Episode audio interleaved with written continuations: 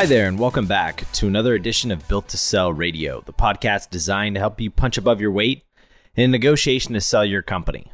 I'm the executive producer, Colin Morgan, and today on the show, we are inside the mind of an acquirer. We're going to sit down with Kevin McArdle, who has an impressive track record of acquiring over 45 companies, three of whom were former Built to Sell Radio guests which is exactly why we wanted to bring Kevin on the show today. But before we get there, a quick word from today's sponsor of the show, Scribe Media. You know, there's an old expression that the best businesses are bought, not sold. Meaning, when an acquirer approaches you, you're in the catbird seat, right? You've got negotiating leverage because they're coming to you. The question is, how do they find you? Well, acquirers typically target an industry. They're either rolling up an industry or have a specific need in a specific sector. And so they quickly search for who the leaders are in that industry. And if you've written the book on your industry, you bubble quickly to the surface. Now, what if you don't have time to write a book, or maybe you're not just a writer? That's where Scribe Media can help. Scribe Media is the book publishing company responsible for bringing the visions of entrepreneurs like David Goggins, Nikki Barua, and Robert Glazer to life. And this is a strategy our own guests at Built to Sell Radio have pursued. You may recall James Ashford was episode 335. He's the guy behind the company Go Proposal. Now, he wanted to get known as a thought leader in the accounting industry. And so we wrote a book called Selling to Serve. And it was a few months later that one of the giants in the accounting industry, Sage, noticed the book, noticed James's company, and made him a healthy eight figure acquisition offer. Look, writing a book can put your company on the map, and you get bonus points from me if you co write it with your second in command, your general manager, so that some of the Eh. brand buzz and equity accrues to your 2IC or your general manager, making sure your business doesn't come too dependent on you personally. Now, you may be saying, well, well, I'm not a writer, nor is my second in command for that matter. Well, no problem. Scribe Media lets you speak your book and then they will write it for you in your voice. Let me say that again. They will write it for you. When it's time to sell your business, buyers will know exactly who you are, what you stand for, and the legacy they'll inherit from the company you've built. Visit scribemedia.com and book your free consultation today. Also, a quick reminder if you're not subscribed to the podcast, to hit that subscribe button wherever you listen to your favorite shows. And if you want to help support Built to Sell Radio, you can do so by heading over to Apple Podcasts, where there you have the opportunity to leave a rating and review. Reviews truly help our show grow and get in front of more people just like you. Also, as you're going to hear in today's episode, Kevin makes references back to some of those past guests who sold their business to him. And if you head over to our show notes page over at builttosell.com, I have linked all of those episodes along with all of the definitions for some of the more technical terms used in today's podcast. Now, as you prepare to sell your business, there's a good chance that you're going to come across or be approached by a private equity firm. Which is why in today's episode, Kevin and John will explore what PE firms look for when acquiring businesses, potential pitfalls to avoid when engaging with an acquirer, the difference between a holding company and a private equity group, and tactics to ensure you get the best value for your business during your exit. Without further ado, let's jump right into today's conversation with Kevin McArdle. Enjoy.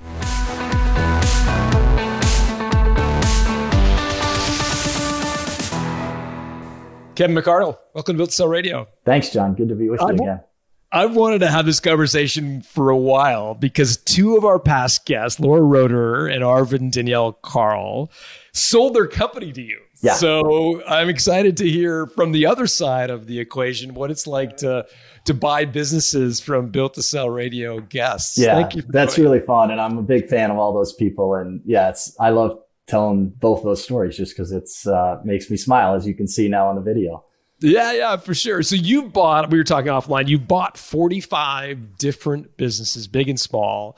You've also sold a few of those companies. And so I'm going to ask you for our conversation today to kind of wear your business buyer hat. I'm going to ask you questions about you know, what do you look for in a company? What are some of the do's and don'ts from an like from a buyer's perspective? What you see entrepreneurs doing both good and bad. So mm-hmm. if folks are looking to try to think about and get inside the head of an acquirer, they can they can use your advice. But before we get there, I'd love for you to just explain in layman's terms your business model. Like, how do you make money? Yeah, so it's actually pretty simple. We are a software holding company. So we're focused on acquiring software businesses you know, north of a million in annual recurring revenue. Um, and it's a buy and hold model. We want to acquire and operate great businesses and we are under no obligation to ever sell those businesses. So how do you make money then? Uh, we, are buying profitable businesses. So the money is built into the model. Uh, and if we're good at our job, we buy a business that's successful and profitable and we can help make it more successful, whether that means grow faster or be more profitable or ideally both. And do you buy 100% of the company or a portion of it? What's the structure like? We like to buy 100% of the company. So we're looking for software founders who have decided for whatever reason that they're ready to sell. We uh, really like, and it's a pretty hard requirement that people help us with a transition period. So anybody that wants to sell a business and then disappear a week later, that's hard to pull off, uh, having, you know, done this a number of times. Um, but we're happy to have a founder who wants to help, you know, sell a business, transition the team, make sure their customers are happy, make sure we know how to operate the business and then go on and do whatever they want to do. We also, um, are open to founders who want to stick around a little bit longer, but the 100% acquisition is the ideal model for us.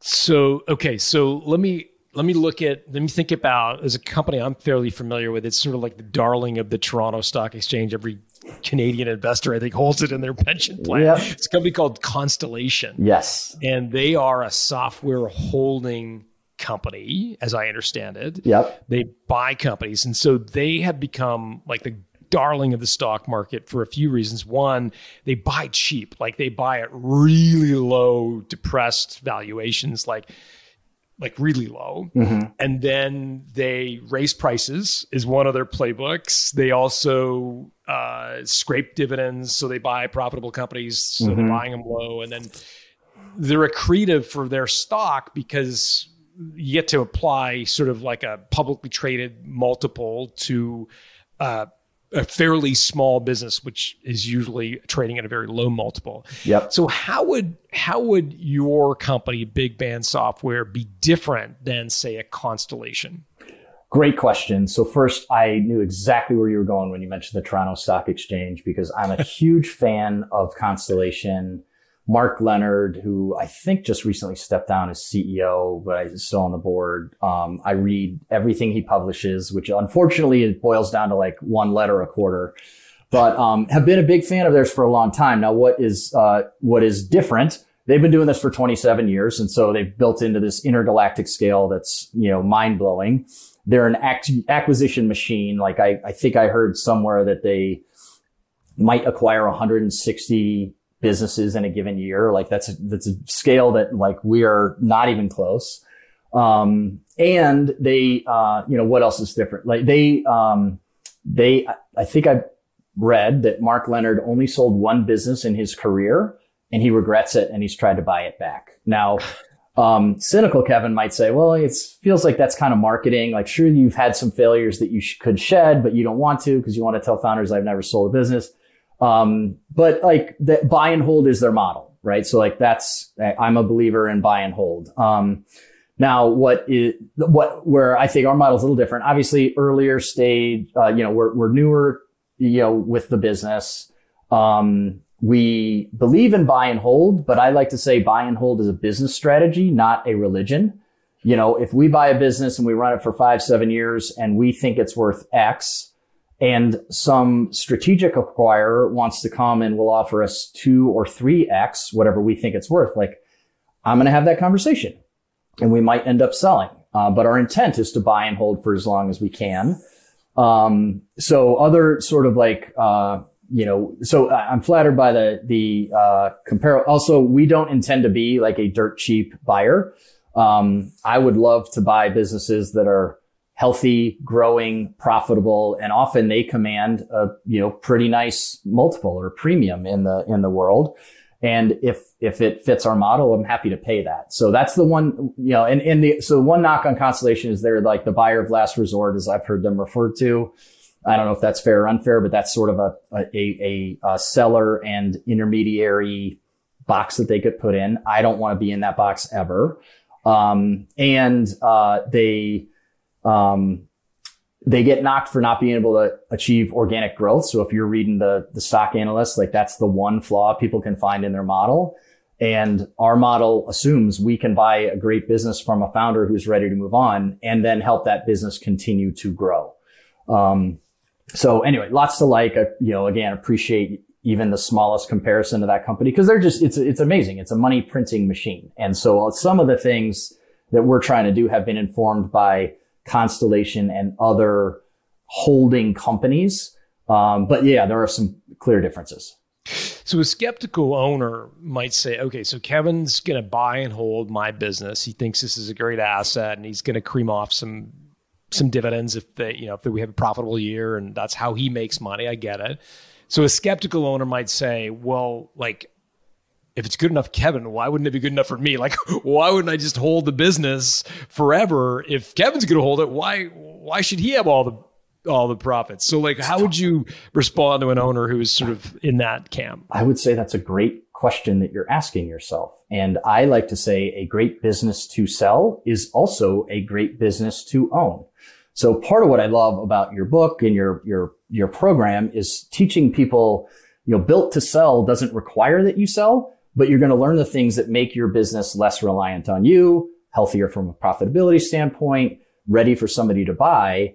But if you decide you want to keep owning it, like that's awesome. Keep doing that. I like to say that there are 100 reasons why people sell a business. Only one of them is money. And as, as, an example, and I don't know if he told this story on your podcast, but you mentioned Arvid and Danielle. Yeah. They, they sold me a business called Feedback Panda. It's and a great episode, by the way. Everybody should go listen to it because it's a really good story. So they are two of my favorite people, and so I highly endorse. Yeah, go listen to that episode. And um, it was a while ago that I listened to it, so it might have been on that or a different podcast because Arvid is like Mr. Internet, and he's all over the place. Um, at one point, he was telling the story. He actually told me the story privately, but I know he's told it publicly, so that's why I feel it's okay to share. He and Danielle were running this business as a husband and wife team with very few other people and it was successful. It was growing fast, but growth can create problems and challenges. And they had this asset on their hands that they knew was valuable and it was causing problems in their marriage. And not, you know, sort of just like when you have a business partner, that's hard enough. But when that business partner is also a life partner, it's just complicated. Like there's no other way around it. And so sure. part of why they decided to sell, back to my point, 100 reasons to sell, only one of them is money. I think they were excited about like de-risking, getting some cash, but also they knew that their marriage would be healthier if they weren't running a business together. But it wasn't, it wasn't a sensible thing for either one or the other to leave the business. So they sold when it was super valuable, very successful. They're completely happy. Like we got to, um, you know, have a drink a few months later in Europe. And, um, I think it was a great decision for them. And I think it just illustrates the point of like, yeah, some people might have looked at that business and said, it's a great business. It's growing. It's profitable. Why wouldn't I keep it? Well, you might be in a different life circumstance than yeah. Danielle and Arvid were at the time. I'm laughing, Kevin, because my wife and I, I we we worked together for like an afternoon. Like I we lost a bookkeeper or something, and like this is twenty years ago when we first got married, and like literally she lasted half a day. And she got home the other day, it's like never again. I'm never working for you. If it was the last place on earth. Yeah, I've worked with my wife too, and it lasted a little bit longer than that. And I think if if it if it works, it's great, and if it doesn't, it's probably not worth jeopardizing the life partnership with a business partnership. 100%. 100%. Um, so, what are some of the other reasons that you see entrepreneurs wanting to sell? You mentioned there are 99 or 100 reasons. Yeah. What are the most common you hear? Um, I'm tired. I've been running this business for, you know, seven, ten years and I, I don't love it anymore. Um, I have another idea that I would like to focus on and I know I can't do both at the same time. Uh, sad, sad as it is, John, I've had, uh, deals come my way multiple times because somebody died or was about to die. Uh, really, I can't give uh, details on the business, uh, cause it wouldn't be fair, but, and we didn't buy it. It was just something that we thought hard about and wanted to. It was a, a you know, a brother was running a business. His wife was not involved and the, the guy, the CEO died. And so the wife called his brother and said, can you please bail me out? I don't even know what this business is. There was no succession plan.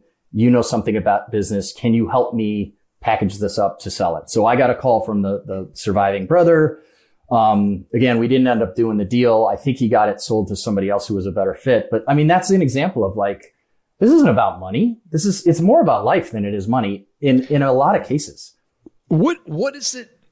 What would an entrepreneur say to you that would have you licking your chops thinking, man, this is going to be great. This is going to be an amazing investment as a reason that they're selling? And my follow up question is what would they say as a reason they're selling that would make you run the other way? uh, well, let me let me take the more challenging one first. The run the other way, and there's a lot of things that that are red flags. I'll say when somebody's selling a business. Um, we're running out of cash, and I need to sell this business in the next month, or X Y Z bad things happen. Um, that's a red. I mean, that's a problem. Um, I uh, me and my business partner can't get along. We have to sell this business. Not knowing anything more than a story, it's like, okay, there, there, there, there must be problems inside the business. Otherwise, business partners might be happier.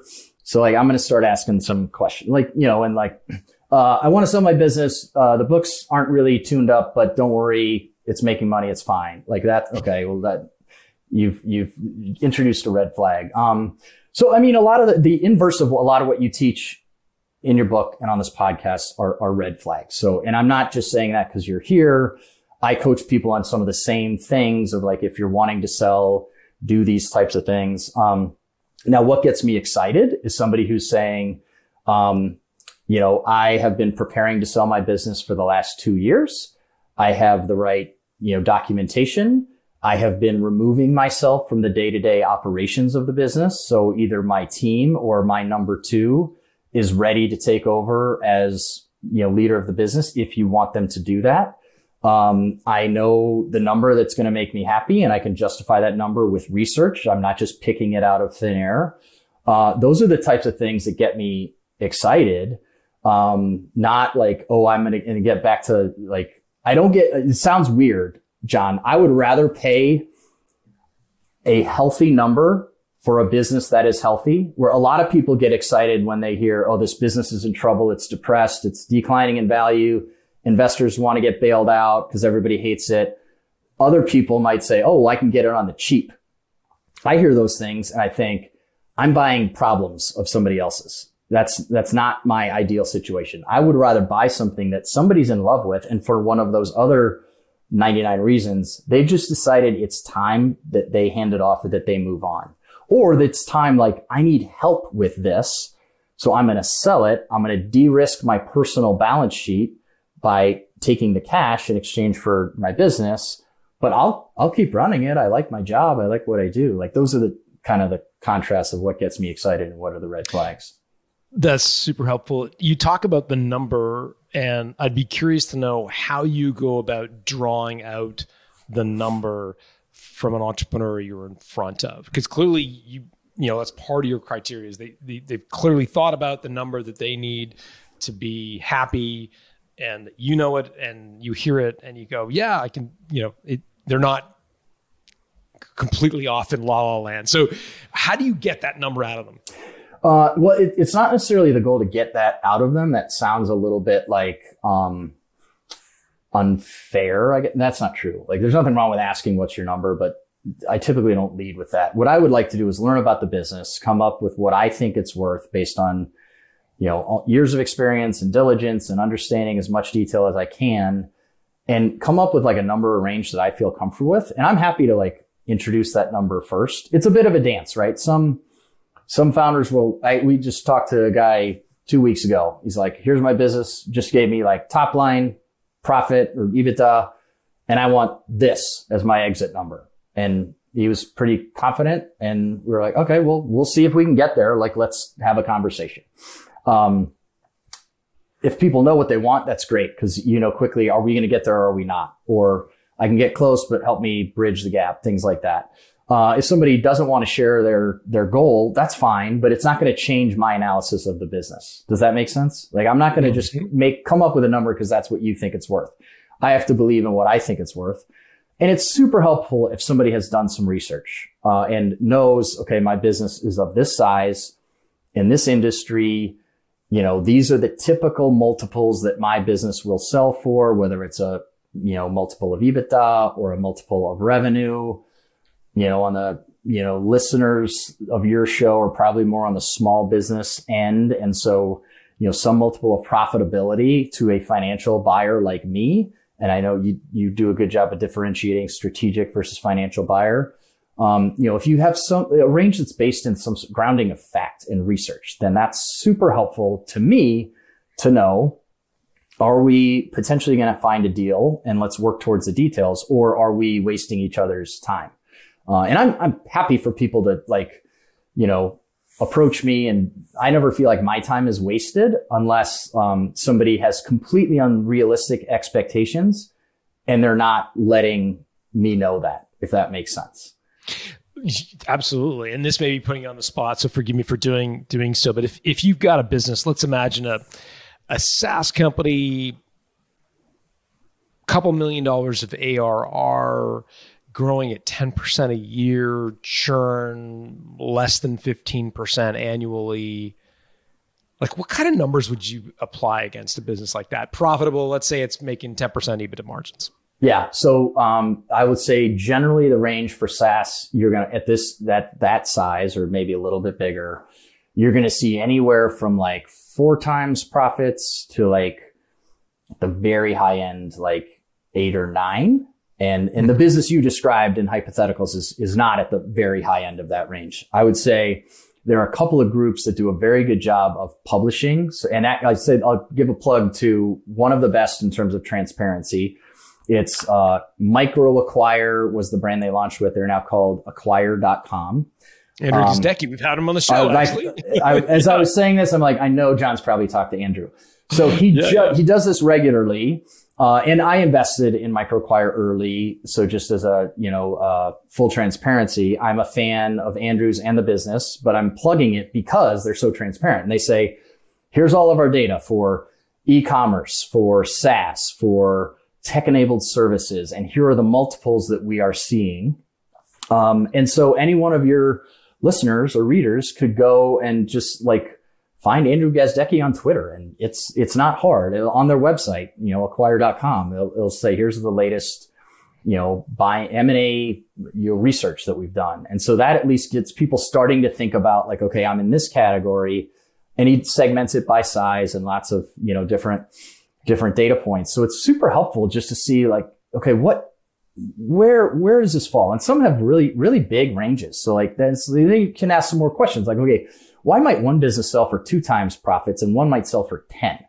Uh, and where do I fit on that spectrum? So that's super helpful. We'll put Andrew's website in the uh, the show notes about the sell as well. Talk to me a little bit about how you get deal flow. So how do you find businesses to buy? Um, well, having done this for going on eight years and bought businesses from 45 different entrepreneurs. I've got a bit of a, you know, reputation in my little segment of the world. Um, you know, there are people like Arvid who has his own podcast who talks about his experience. Another guest of yours that I know you've talked to is Tyler Tringas. Oh, he sure. sold me a yeah. business and he's got, um, a, you know, a following of his own and people seek him out. He blogged all about the experience and that was so, um, there's those things like just a network and relationships is the frankly the best way to find deal flow. Because if there's somebody who's a friend or somebody says, Hey, I talked to, you know, Laura Roeder, she, she suggested that I call you. that going back to your prior question, like I'm interested. If one of my friends told you to call me, like you're you're right to the top of the inbox and like let's have a conversation. Um, we also reach out proactively to people that you know if I find a business that I like, I won't say the name, but I'm using a piece of software now that I hadn't heard of six months ago that I love using as a customer. And so I just emailed the founder last week and I said, look, I love your, your business. I'm a happy customer, just FYI, like high five from Minnesota. and by the way, if you're ever interested in selling, like please call me because we love buying businesses like yours. Um, and every once in a while that works. Actually, that's how I got introduced to Danielle, um, from Feedback Panda, Arvid's partner. Um, she posted something on, uh, you know, I think it was a website called Indie Hackers, which you've talked to them too before yeah. you say it. Um, yeah. Just saying, hey, we reached this MRR milestone. Here's how we did it. Here's what's working. Here's what's not. Hopefully, other people can learn from this experience. I read it and I like started learning about her business and I just emailed her. I was like, Hey, congratulations. Like, this is awesome what you've built. I love how you're highlighting your customers in your, you know, case studies. And, you know, FYI, we, we like businesses like yours. And then, you know, fast forward several months and we, it was just fortuitous timing, probably not an accident that Danielle posted that because they were probably thinking about selling. But so deals come our way because of, you know, me, my team, our reputation, having treated founders really fairly for a long, long time. And then we proactively reach out to folks and we also follow you know, the, the, the best, you know, brokers and intermediaries in this space. And there are, you know, a few dozen that focus on the niche of software and the size range that we're super interested in. And I love building relationships with those people so that when they have a, when they have a deal that fits what we are interested in, we're one of their first calls or emails. Tell me a little bit more about that experience. In particular, I'm interested in when an entrepreneur comes to you shopping the business so they they've made the proactive decision to sell. They may or may not have engaged an M&A professional, but they are attempting to get the best price by looking or by contacting multiple acquirers. What's your reaction when you learn they're quote shopping the business? I think great. Like let's talk. I'm interested. You know, I I think it is rare that a business owner would get one email inbound or make one call and a, and a deal gets done. Like that happens, but you know, if for nothing else, like t- test the market, you know, w- whether with an inter- intermediary or not. If somebody calls me and says, Hey, I'm thinking about selling my business, I just assume, okay, you've built a, a good business. You're a smart person. If I'm interested in your business, you're successful. You're probably smart enough to call a few other people that, you know, also might be interested in your business. So, you know, the notion of like, proprietary deal flow, you know, your listeners might have heard, we're like, oh, we've got this secret sauce where only we know about this deal. Okay. If you're in the software space and somebody's selling to you and you don't think Constellation Software has already called them 50 times, you're kidding yourself because that's how big they are and that's how massive they are. They call every single software company in the world every once in a while. Um, so I, I just assume people are talking to more than just me. And if somebody's selling to me because I'm their only option, like that feels kind of weird. So, but you know, that, that's fine. I'm, I'm just interested to talk to people with good businesses and I don't really, um, you know, it doesn't matter to me if they're coming through an intermediary or by themselves, sort of shopping it. Like that's fine.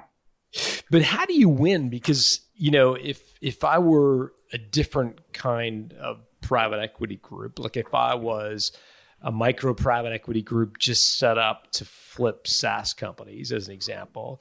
I've got a lot more levers to pull to make money. So I, I can I can buy uh, low because I know I'm going to sell. I'm going to get some multiple expansion. I'm going to sell on the back end, and I'm going to make my money on the back end. So I can. I've, I've got a money making sort of opportunity there. I've also got efficiencies. Like I'm going to grind down all the expenses out of the company and I'm going to get a whole bunch of efficiencies to make it more profitable. So I'm going to get a I'm going to get a spike there. Maybe I'm using a lot of debt, so I'm not putting a little much equity into the into the equation. So like if I wanted to be like a super hardcore shark of a private equity like buyer, I could probably outbid you if I'm understanding correctly, because your only way to make money is to to make money off the profits of the company. So in order to make that make sense, you've got to buy the business for less and hold for a long time. So how do you win when you're competing against guys who are, you know, they, they're pulling on lots of different levers to make money?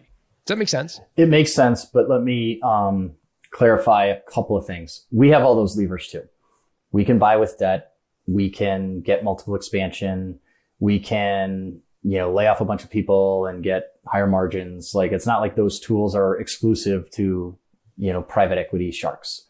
Um, the, the difference is we don't have to sell to be uh, really happy with our performance and for our investor groups to be really happy with our performance. Everybody's just aligned around long-term hold, compounding is a great way to build a really healthy portfolio of businesses. Your earlier question, like if somebody's got a great business and, you know, I want to buy it, well, why wouldn't they just keep it? Like that's the conversation in my head all the time. Like if I can buy a great business, build it to be even better, and I don't have to sell it, why not just keep it? Right. So like we can sell businesses if we want the influx of cash, but we just don't have to. And that's the difference between us and, you know, private equity. Um, and like the shark comment is probably, so like, why would somebody sell to us? And like, if I, if I'm, you know, let's say I'm bidding $15 million on a business and somebody can get 20. Well, if somebody's offering 20, they, they either see something that I didn't see, or maybe they've got a strategic angle.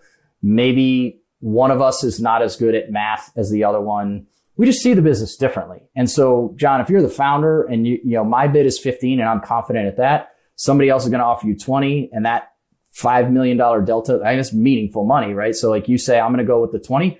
Cool. I wish you luck. Sorry it didn't work out for me, but I want you to be happy and successful. You know, like, and did the, did the $20 million offer come because of debt or because their plan is to strip out profits or because their plan is multiple expansion? Like we could have done all those things in our model to come up with 15. What I'm telling you is like, I'm not just going to bid 21 because somebody else bid 20 because there is, you know, a lot of, you know, either dumb or inexperienced money out there, or people might just have like a, a different, you know, formula that they're coming up with to, to bid more than me. Sometimes I'll bid more than other people. I know for a fact, and I can't share, share specific names here because that would be unfair to the founders who sold. We've acquired businesses often where I wasn't the high bidder. And it's because there's something about like, you know, I, I treat founders fairly.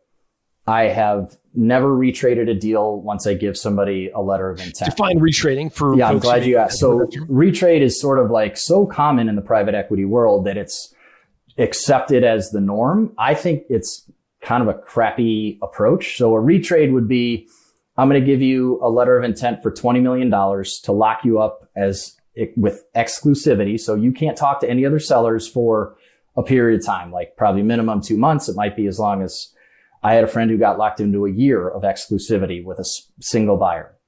And a retrade happens when over the course of that diligence period, I'm learning more about your company all of a sudden that $20 million offer. And it usually happens to come right before we're supposed to close. Now I'm going to offer you 16 million. And you're so like mentally and emotionally committed to the sale that you, th- they're hoping that you're willing to just let that 4 million slide because you don't want to start the whole process over again. I think that's a pretty poor way to treat a founder and a business owner. And I just don't do it. Like I'm rather, I would rather give you the number that I'm going to stick to than, you know, lie to you with a big number, knowing that at the end of the day, I'm going to come down to a smaller number.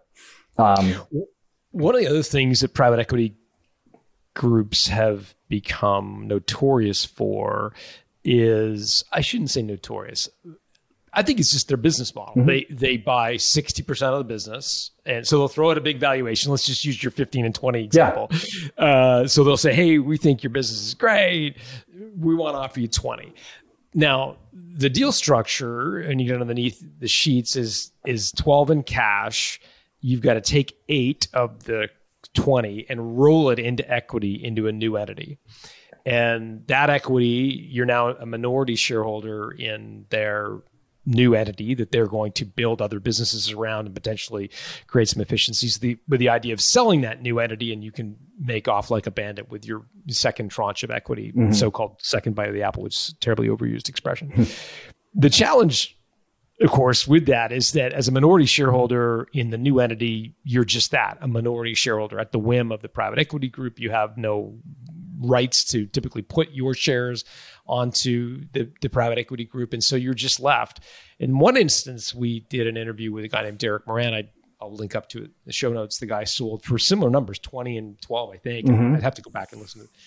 But the eight that he rolled went to zero because the guy, the, the, the person they brought in to run the company had no idea how to run his business and it all went poof to zero. Um, so that's the knock against. That's one of the challenges I think with selling a private equity group. And and I I'd just be curious to know if you have sort of comments on on have you seen that? Uh, you know, what should entrepreneurs be aware of when it comes to that kind of model? No, I think you teed it up great. I think that happens all the time. Just like retrading happens all the time, like rolling equity, that's part of the playbook. And I would say that's neither good nor bad. Like to me, this isn't a black and white, like one thing is the right thing to do and the other is the wrong thing to do. It's just you got to know what you're signing up for.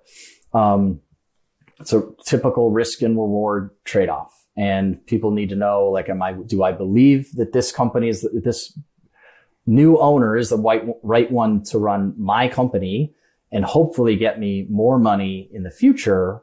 Or would I rather just have the full 20 million now from somebody else. Or th- there, there might be an alternative. So your, your hypothetical example, let's say it was 20 in total value, 12 in cash. If somebody comes and offers you 16 million all cash, now you got a decision to make. And neither one of those deals is like better or worse. It's just a trade off. Like, do I want all the cash now or do I believe that these people are going to make it bigger? And, um, so I, I think just being informed about how all this stuff works and, and, from what I'm understanding is you would do the latter. You would go in with an all cash offer. Yeah. And it may be lower in, at first glance, but it, the, the, terms may be more favorable. Or it might be the same. Like, you know, to, right. again, the, to me, the value of the business is the value and we prefer to be an all cash buyer. Um, and it, you know, that same hypothetical business, we might be also offering 20 million. And then it like, probably is an easy decision.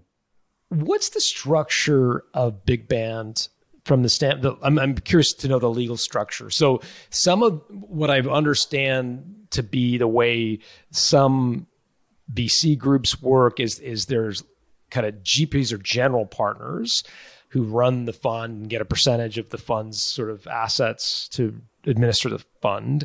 And then there are investors who are called limited partners. So their limited downside is the whatever they put into the deal.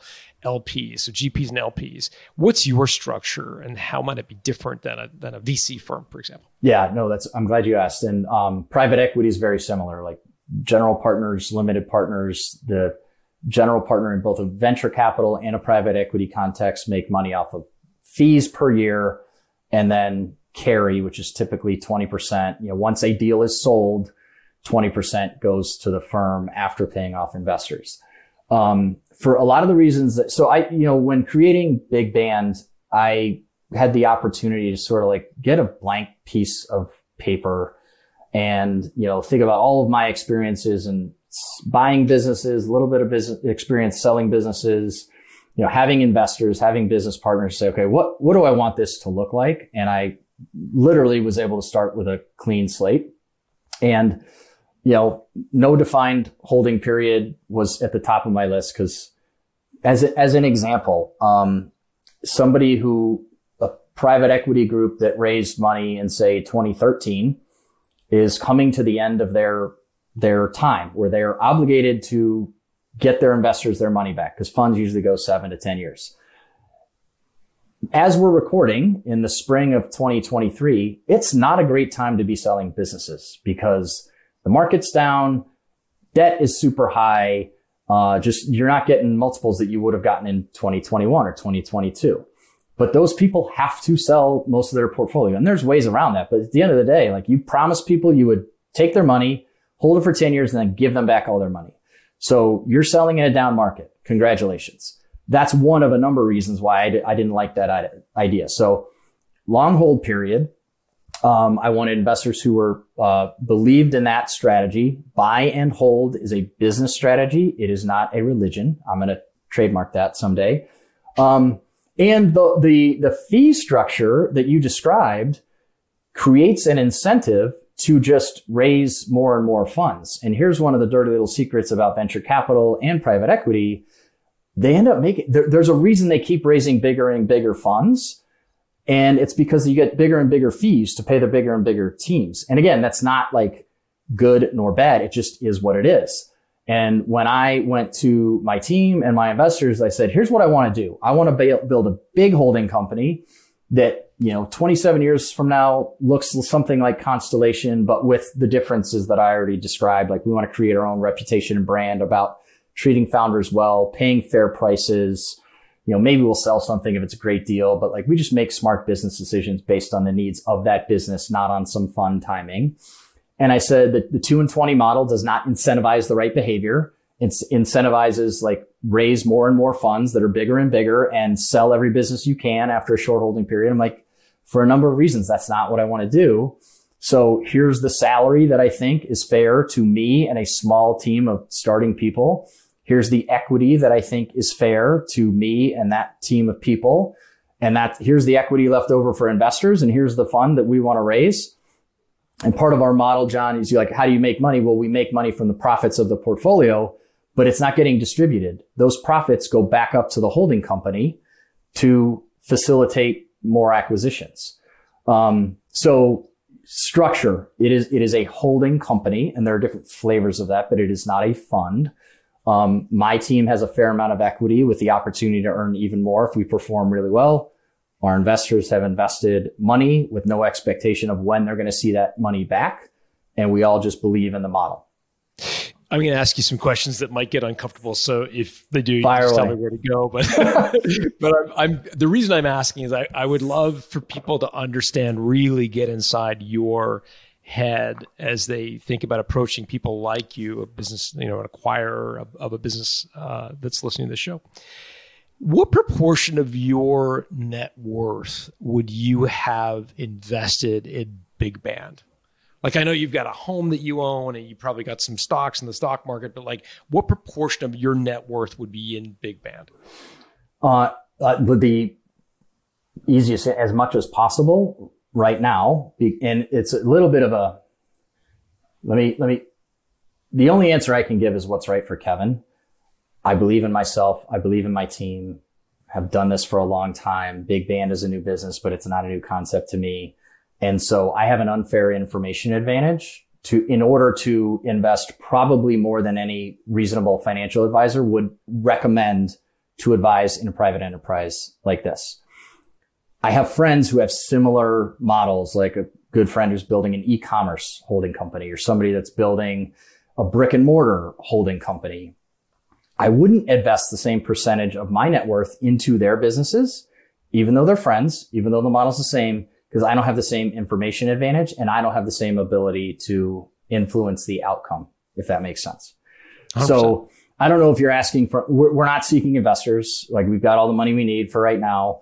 Um, even friends and family no, would have to like talk me into investing. It's like, yeah, go ahead. No, the reason I'm asking is I want to get a sense of how much skin you have in the game. So, for example, mm.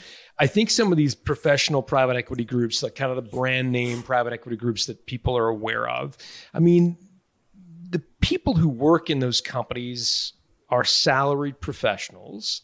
They are incentivized to make good investments and they have variable compensation plans that that that that are commensurate with with their role Yet my sense is that they are salaried people.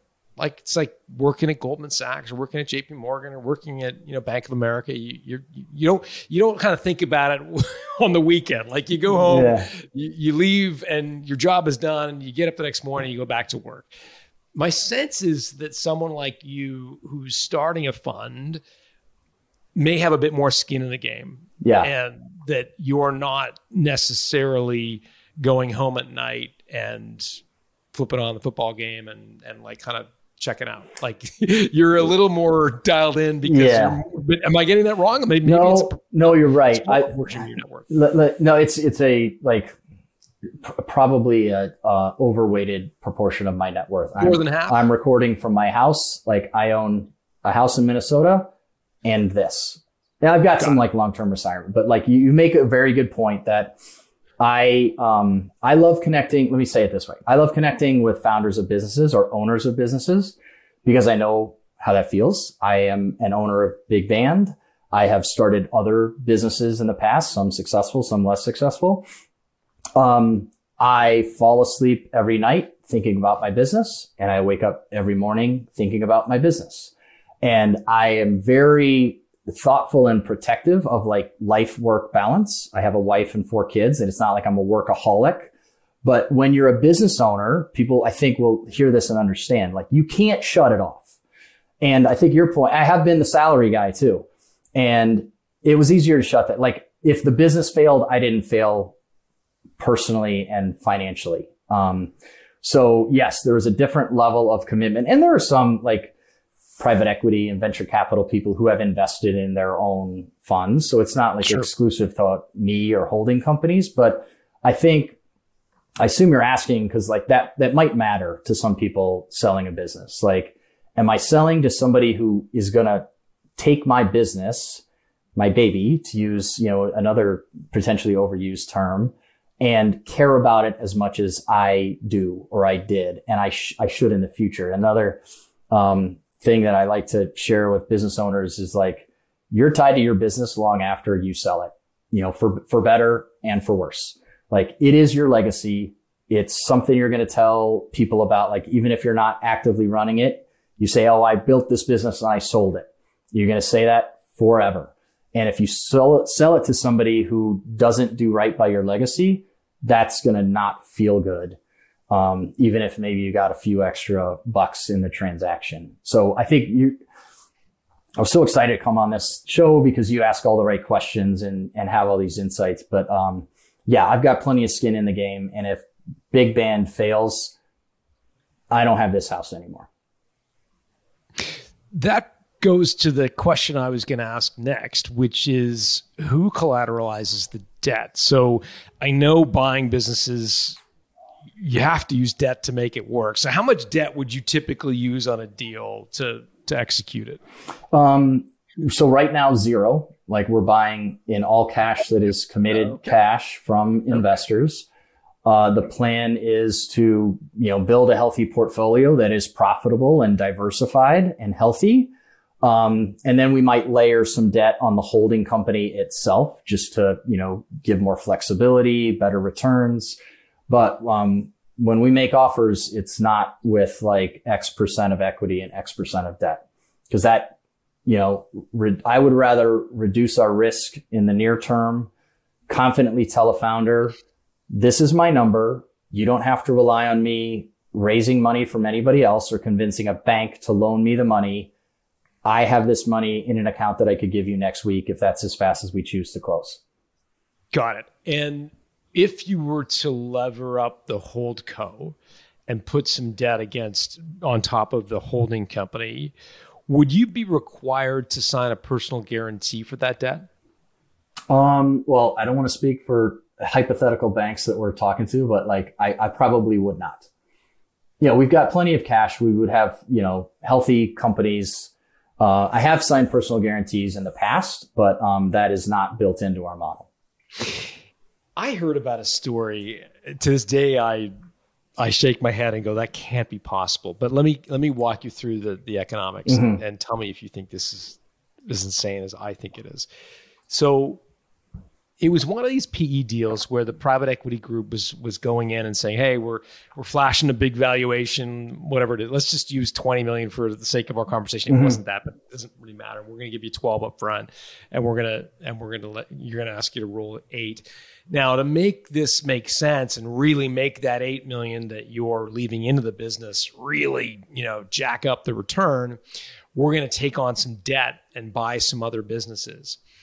Now, they wanted the owner to personally guarantee the debt hmm. that the private equity group was taking on in order to grow the company. Can you can like like I've equated it to the idea of like selling your home and and and then like I can't even actually equate it to selling no. your like it makes no sense. Have you ever heard of a deal structure like that? No. Um, did the person do the deal or did they run away? I think screaming? they did. Oh, it man. was a guy. Yeah. Again, I don't have firsthand knowledge of it, so I've heard about it through somebody. Mm-hmm. Uh, but it it to this day it blows my mind. But it speaks to the importance of understanding if you are going to sell to a private equity group, what is the debt load that they are going to use? Because whether or not you have to personally guarantee the debt, which would be unusual. Mm-hmm. Again, I haven't heard of it since. Your company will certainly have to pay off the debt, which puts entity, which puts risk on the next, pressure. you know, the next yeah. exit or the next, you know, distribution and so on and so forth. So no, I, I've never heard of that. I think that is, um, really terrible if that actually happened. It was a true story. Not that I doubt you sharing it, but obviously it's secondhand knowledge. It's um, secondhand. Yeah. So yeah. no, that that's not the way the world can and should work. Um, and I think the, the important lesson is like ask the right questions. And a, and a, somebody selling a business has every right to know, are you buying this with cash? Are you buying it with debt? What is the plan? How, how does your debt work? Where, if you are a fund, which we are not, but if you're a fund, a really good question for people to ask is like, where are you in your fund life cycle? So are you in year one of a 10 year fund? Are you in year six of a 10 year fund? Cause that informs. How, how would that inform? What, what would, what would so, you interpret to mean to take away from that? So if, if somebody's selling for all cash, it doesn't really matter. It matters if like, if I'm selling to somebody who I hope owns my business for a long, long time, but they, and that's part of their, their, their um, argument for why they're a good buyer. But my fund runs out. Same conversation. Remember, I said if somebody started a fund in 2020 or 2013, they're at the point where they have to sell everything. Well, if if you're six years into a 10 year fund, like you can only hold this business for two or three years before you have to market and sell it. So if as a as a seller, I care who owns my business and I don't want to see somebody else own it in four years. Now I've got some information that I can weigh. Like, does this matter to me? If I'm being asked to roll equity in your, you know, previous examples, okay, well, how long do you intend to hold this business and then sell it to somebody else so I can get that, you know, second check? Um, if there's debt involved, you need to ask a lot of really hard pointed questions about like, like what? Well, just how much, how much debt, you know, 20 million. If it's, you know, you're putting 12 in cash and asking me to roll eight, but your 12 is actually 3% cash and 9% debt all of a sudden this business that I was running that we've agreed is worth $20 million has 9% debt loaded onto it. That means you have you mean to. by 9%? Debt? I'm sorry, not, not 9%, 9 million. So again, like let's say, John, your okay. business is worth, we say the valuation is 20 million. You're going to take 12 in cash, but you're rolling eight. But the, the cash I've given you is actually 3% of real cash from me and, and 3 million. I keep doing that. 3 million yep. of real cash. Thank you. 9 million in debt from some bank. Why do I care? If I'm the seller, I'm getting my 12 million. Like, why do I care that you're getting 9 million of it from a bank? Because 8 million in your value is now tied into this business that has, that owes you 8 million, but it owes the bank 9 million first. So the profits from the company are going to service that 9 million in debt. And you got to pay that down and then sell it. Or when you sell it, you got to pay off the 9 million first. So if you believe in the model, like to me, to me, that's just a, a material difference in whether somebody or if it's, and actually it's, you get, this is where it gets tricky and hard and where like a really good advisor in a complex situation like that is very good because, um, somebody might say, well, no, I'm giving you 12 million in cash. It's not financed at all. You know, your 8 million is the first debt that we owe when we sell the business but they could go six months or a year later and layer debt onto the business. You can't stop them because you're a minority owner, but all of a sudden you're behind a bank when the, you know, selling happens. So for a lot of those reasons, like the traditional sell to private equity, roll equity, it almost always shows a big number, but there are complications that people need to know what they're signing up for and know if they have any ability to block those, you know, pitfalls down the road or if they just have to sit and take it and hope it works out. Yeah, the other one that that, that I think I hear a lot about is that that private equity buyers sort of scrape the soul out of a company. I actually let, read an article over the weekend. Uh, there's a company based in Toronto called Gluskin Sheff, run by a guy named Ira Gluskin, founded by a guy. They were a wealth management company. They did uh, investment management, retail investment management, and, and some institutional stuff. In any event, Ira Gluskin, I wrote it down because I wanted to make sure I got the quote right, um, said he sold his company to private equity, Onex, which is a large private equity group. And he said quote they deserve to go bankrupt. This oh, was wow. like five years after he sold his company. And he went on to talk about them basically just completely you know gutting the soul of the company.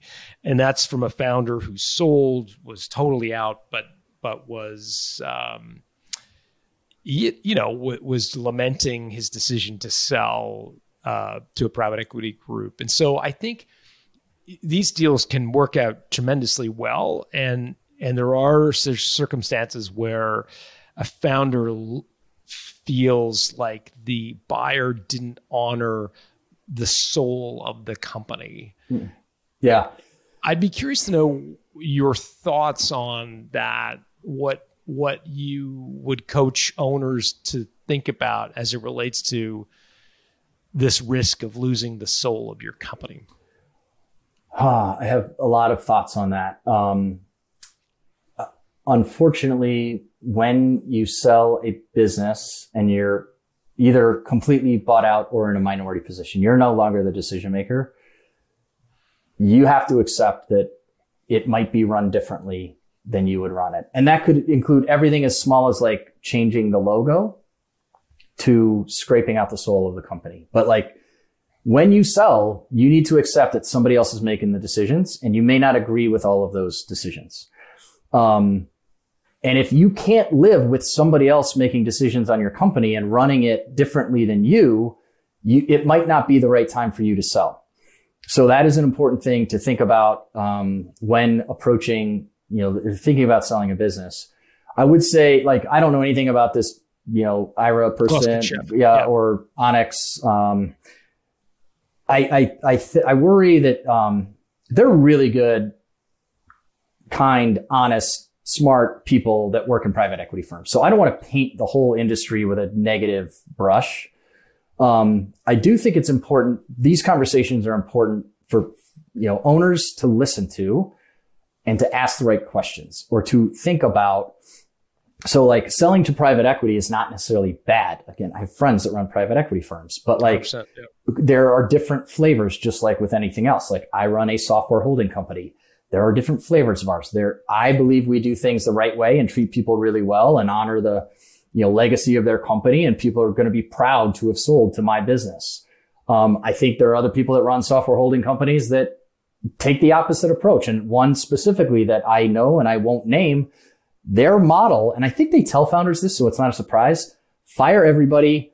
All the dev and customer support goes to, you know, offshore people that cost, you know, 20% less they tell their customers we are no longer, you know, uh, putting out new features. We're going to raise prices 20%. I dare you to leave. And th- that's just their model. So like on paper, we look sort of similar, like software holding company, buy and hold, but like very different owner experience when selling to me versus that other company. And so it's not as simple as like sell to this category of people. And we briefly touched on like strategic acquirers, which I know you've had some in your, you know, seller or buyer series. Like that's a whole category. You talk about that a lot. And like that for sellers aiming at that makes perfect sense. There are good experiences and there are bad experiences. There are good and bad experiences telling, selling to somebody with a holding company model. There are good and bad experiences selling to private equity. Uh, there are good and bad experiences with, I don't want to sell at all. I'm just going to keep holding my company. Um, and so I think the best thing people can do is know what questions to ask, get, um, talk to people who've done it before, uh, get the right advice, whether you actually hire an intermediary or you talk to other people. I'm a big fan of, um, you know, before we started recording, I think you mentioned Entrepreneurs Organization. Uh, there's that. There's YPO. There's Vistage. You probably could find some like regional based things where you like have peer groups of business owners. Like that's an amazing place to just get connected with other people in a similar situation whether they've sold a business or they haven't, and just like understand these stories um, so that you're not surprised with the, you know, and you actually know the questions to ask about like rolling equity or debt or like, you know, how, how's it, how does a transition period work when I, have sold, but you're still asking me to help transition, like I mentioned before. Um, and, and, you know, corollary to that is like, start that process early. I, I, I coach people all the time, like, start thinking about these things, even if you don't intend to sell for another three years or five years, because one, things can change. Life circumstances can change and all of a sudden you might have to sell or you might want to sell earlier than you thought. So it's never too early to start educating yourself on these things as a business owner. And you get this education built up over time so that what might be foreign concepts that we're talking about right now two years, three years down the road, you're very conversant in these things and you know what questions to ask and you, you know, approach it with more of a confident, you're not at so much of an information disadvantage when you're going to sell. I was, I was talking to one entrepreneur who, who, who classified a sellable company or a built sell company as he, as he characterized it as a, the perfect insurance policy. So to your point, you shared a story earlier the death of one of the partners. I mean no one expects to die. No one likes to buy think about life insurance but ultimately having a company that that is sellable gives you uh, uh, an insurance policy so that if something life changes some life event happens to you for whatever you know good or bad uh, you've got something an asset you can sell. And you're absolutely right. We i don't want to leave uh, our listeners with the impression that selling to a private equity group is bad. I think we've had lots of amazing success stories. I, I think of one last week, we interviewed the founder of Tula, who skincare, you know, nine figure business, huge, huge exit. He sold part of his business to a private equity group, and they were instrumental in getting him to a massive exit. So probably would never have happened had it not been for them. So mm-hmm. for sure, we should not uh, you're absolutely right to point out we should not make this a uh, you know, pissing on the, the private equity community. That's not the intent of the, the episode. But I brought that up so people don't get mad at me, not because yeah, I no, think you're doing true. the wrong thing. I think I think you have to know what's. I mean, but those know, stories are out there, like the you know, like the. Well, we, unfortunately, we the sad stories are are more common than the, or maybe just more talked about than the super I successful think more ones. talked about.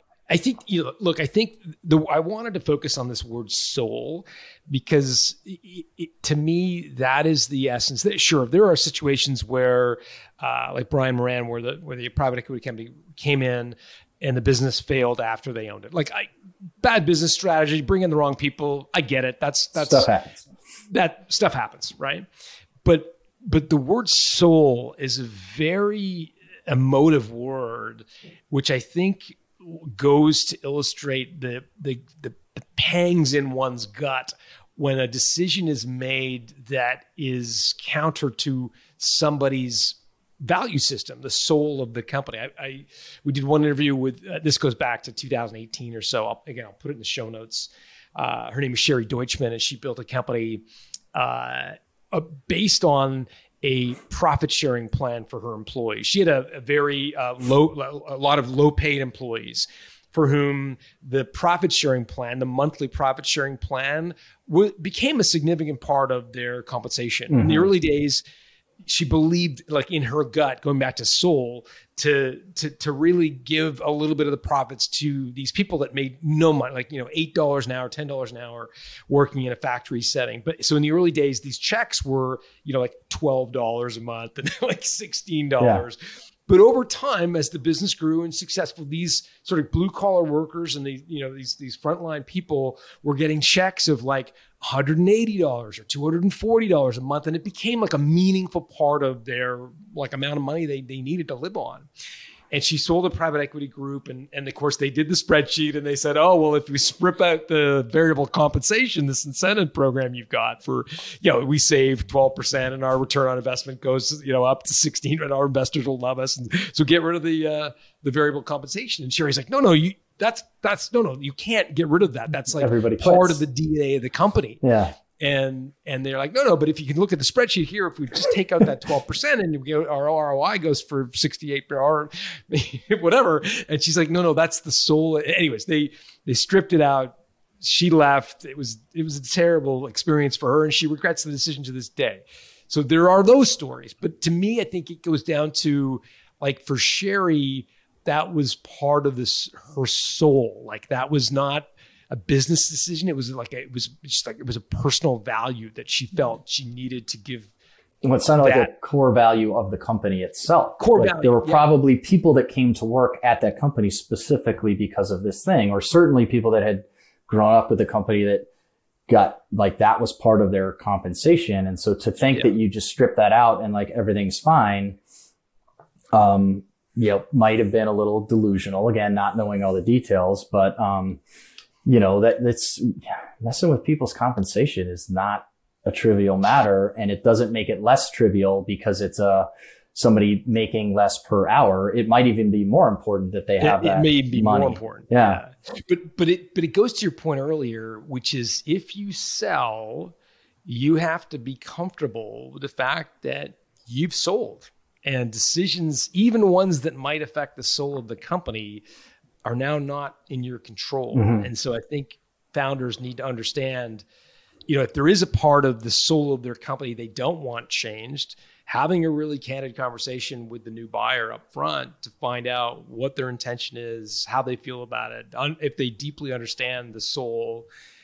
And even still, you might sell and they might change it. So you kind of have to roll the dice. You have to sell Uh, to somebody that no. you trust that is going to be a Yep. good steward of your company. You still have to be accepting that they might do things differently than you, but I think that's a really important thing is like just, you know, um, th- knowing who's going to be the custodian of your business and believing that they're going to, you know, do the right thing more than they do the wrong thing. And yeah, you got to be willing to take that chance. I'm reminded of a different Sherry who was a friend of mine, Sherry Walling. Tell me if you've interviewed Oh, sure. her. Rob Walling's yeah. wife.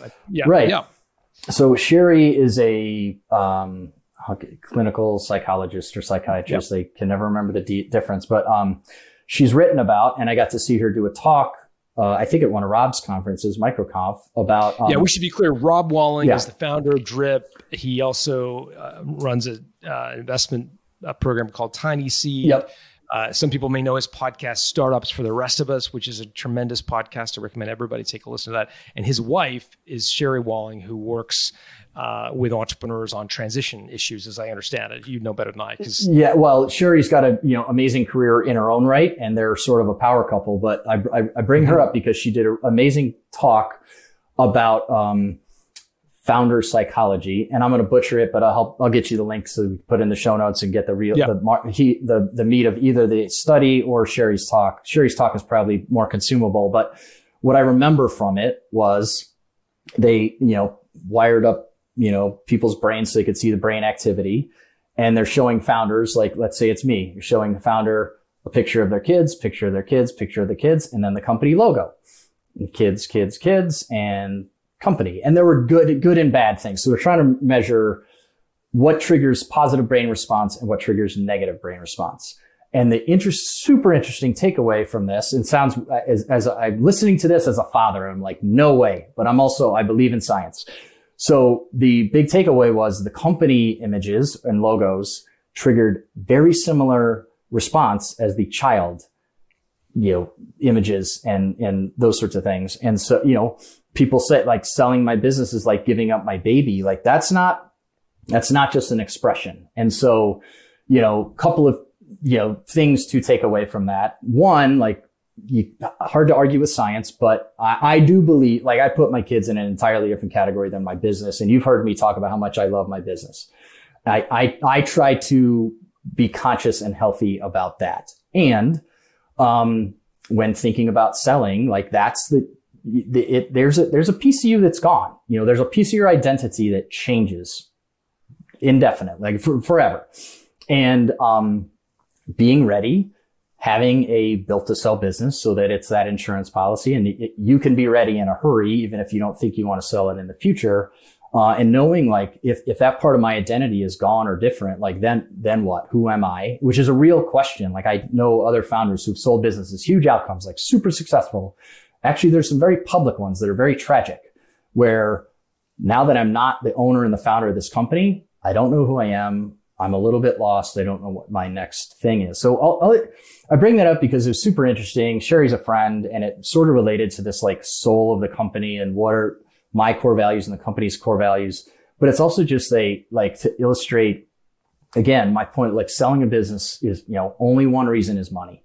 And this is very complicated. And I think the best thing that owners can do is prepare, think about it, read, listen to experts, connect with other, you know, owners, both post exit, pre exit, early stage, and just like be, you know, maybe a little vulnerable and open and honest with one another and just say like, you know, I think I want to sell, but maybe I'm a little scared because I don't know what I'm going to do. And I've been working my butt off for X number of years. And if I have all this free time, like, then what? And, you know, like those are, those are some of the real conversations that people should have with loved ones and trusted, you know, friends. And, or if nothing else in your own head, because th- th- that stuff becomes, you know, really important and really complicated when you go to sell. Yeah, yeah. I'm a big believer in having some pull factor, something that you want to go do next that is pulling you towards uh, a new business or new venture, new new something. Because uh, you're right, it, it can leave people feeling empty if they if they're not if they haven't really thought about their next chapter in clear detail. I could chat with you, Kevin, all day long. So we'll have Likewise. this again sometime. It was great um, having you know again. I've heard your name from Laura, who former guest Arvid and Danielle. You mentioned Tyler. I'd forgotten about, but these are all people that who's anybody I bring up, so. you've interviewed them. So like so let's just say you know cool. all my friends. Yeah, it's uh, well, it's great, and uh, it's cool that. Um, that our guests are selling to you and people like you. So that's fantastic. Um, just tell people where the best place to reach you is online. What's the best way to reach out? Yeah, bigbandsoftware.com. If you want to say hi, um, if you're listening to this, we're, we're looking for great businesses and great team members to join. Uh, we've got a newsletter that I'm pretty proud of where we just share our own thoughts. We link to other people's thoughts, link to podcasts that we're, that we've either been on or that we love the message, et cetera, et cetera. Try to just be a giver of the in the universe without expecting anything in return. Um, and if people want to connect and follow me, uh, Twitter's my platform of choice, and it's Kevin underscore McArdle. And I know you'll link to it, but McArdle has one C, and uh, love connecting with uh, business owners or anybody out there in the world, you know, giving it their best shot. And Kevin will put all that in the show notes at builttosell.com. Thanks for doing this. Thanks, John. It's been a lot of fun. And there you have it for today's episode between Kevin and John. If you enjoyed today's podcast, then always be sure you hit that subscribe button. If you love today's episode, then share this podcast with, out with a friend or colleague. For show notes, including links to everything referenced in today's episode, you can head over to our show notes page, which can be found over at builttosell.com. Also, a quick reminder if you want to watch this full interview, you can actually do so at our YouTube channel, which is at Built to radio. So if you're not a subscriber to our YouTube channel, would highly highly recommend that you head over to YouTube, search at Built to Sell Radio and subscribe to our channel there. If you know of someone who would be a great fit to be a guest right here on the show, you can actually nominate them by heading over to builttosell.com slash nominate. There you'll have the opportunity to nominate yourself or someone else to be a guest right here on the podcast with John. Special thanks to Dennis Labataglia for handling today's audio engineering. And thank you to our community of certified value builders who help us bring our message to you. Our advisors are experts at helping you build the value of your company. To get in touch with an advisor or learn how to become one yourself, head over to valuebuilder.com. I'm Colin Morgan. I look forward to talking to you again next week.